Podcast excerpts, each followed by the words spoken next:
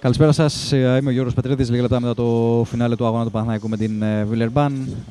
Ένας αγώνας που εξελίχθηκε άσχημα για τους πράσινους. Εδώ μέσα από το podcast του papadou.gr θα αναλύσουμε τι πήγε στραβά σήμερα για τον Παναθηναϊκό. Καταρχάς, με μια πρώτη ματιά στατιστική, αυτό που αντικρίζουμε είναι ότι οι πράσινοι έκαναν 19 λάθη. Για εντός έδρας μάτς είναι πολύ μεγάλος αριθμός, ειδικά από τη στιγμή που έμειναν στις 14 assist. Και τα περισσότερα λάθη εξ αυτών ε, έδωσαν, έφεραν εύκολους πόντους στη Βιλερμπάν που απέκτησε ρυθμό από την αρχή του αγώνα και προηγήθηκε. Βρήκε ρυθμό η Βιλερμπάν, βρήκε εύκολους πόντους στον ευδιασμό και ε, απέκτησε ένα προβάδισμα 6 πόντους στην πρώτη περίοδο Πανέκο. Στη δεύτερη περίοδο βελτιώθηκε, κυρίως στο πρώτο πεντάλεπτο. Έσφιξε αμυντικά, πέρασε μπροστά με 7 πόντους, αλλά δεν κατάφερε να το περασπιστεί αυτό το προβάδισμα. Το έχασε μέσα σε λίγα λεπτά και πήγε στα αποδητήρια ε, έχοντας πλην 5 στις, ε, το πλην 5 στην πλάτη του. Στην ε, τρίτη περίοδο πάλι οι παίκτες του Παναναϊκού βελτιώθηκαν αμυντικά. Προσπάθησαν, δεν είχαν όμως το καθαρό μυαλό στην επίθεση για να βρουν έτσι, σκορ από την περιφέρεια και να ξεφύγουν ή και να περάσουν μπροστά στο σκορ.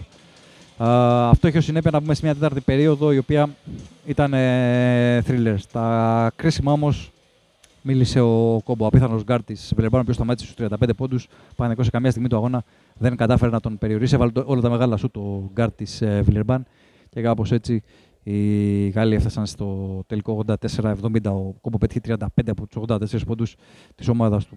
Ένα στοιχείο επίσης που χρήζει αναφορά είναι τα 5 στα 19 τρίποντα του Παναθηναϊκού και αυτό πολύ κακό ποσοστό για εντός έδρας μάτς. Ο Μέικον, ε, για παράδειγμα, σήμερα είχε 0 στα 4 έξω από τα 6 και 75, δεν βρήκε λύση ο Παναθηναϊκός από εκεί. Στο πρώτο μέρος τον κράτησε όρθιο ο Evans, σταμάτησε στους 12 από του συνολικά Evans με 6 rebound. Στο δεύτερο μήχρονο ο Μέικον και ο Παπέτρου πήραν τη σκητάλη μαζί με τον Νέντοβιτς, αλλά δεν αρκούσαν γιατί δεν υπήρχε μια συνέχεια στην απόδοση του Παναθηναϊκού, μια σταθερότητα στην απόδοση του Παναθηναϊκού, με συνέπεια να ιτηθεί. Είναι ξεκάθαρα ένα πισωγύρισμα για την ε, ομάδα του Πρίφτη, καθώς προέρχονταν από μια πολύ μεγάλη νίκη επί της ΕΦΕΣ. Δεν κατάφερε να το διαχειριστεί αυτό και μοιραία φεύγει χαμένος από το κλειστό των πυρηνικών εγκαταστάσεων σήμερα. Προχωρεί στο 2-5 και πρέπει να δει τώρα την συνέχεια, την δύσκολη συνέχεια. Έχει μάτς με τον Έρθρο Αστέρα στο Βελιγράδι και ε, φυσικά το πρόγραμμα παραμένει δύσκολο για τους πράσινους. Δεν κατάφερε ο να κάνει το 2 στα 2 στη διάβολη εβδομάδα, αν και οι συνθήκες ήταν ευνοϊκές μετά δηλαδή την νίκη επί της ε, ΕΦΕΣ. Ε, Όπως και να έχει, χρειάζεται ο Παναθηναϊκός ε, βελτίωση, ακόμα μεγαλύτερη βελτίωση συνέχεια. Είναι λογικό νομίζω να υπάρχουν αυτά τα σκαμπανεβάσματα ακόμα και μέσα στα ίδια τα παιχνίδια. Και σίγουρα πρέπει να δώσουμε έτσι λίγο χρόνο στον Δημήτρη Πρεφτή να φέρει την ομάδα του εκεί που θέλει.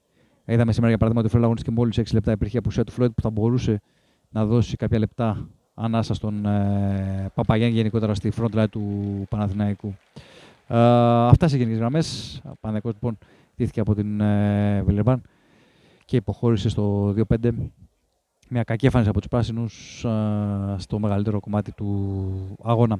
Ε, μείνετε στο papadou.gr, διαβάστε και να δείτε τα πάντα γύρω από το παιχνίδι και όχι μόνο. Καλό βράδυ.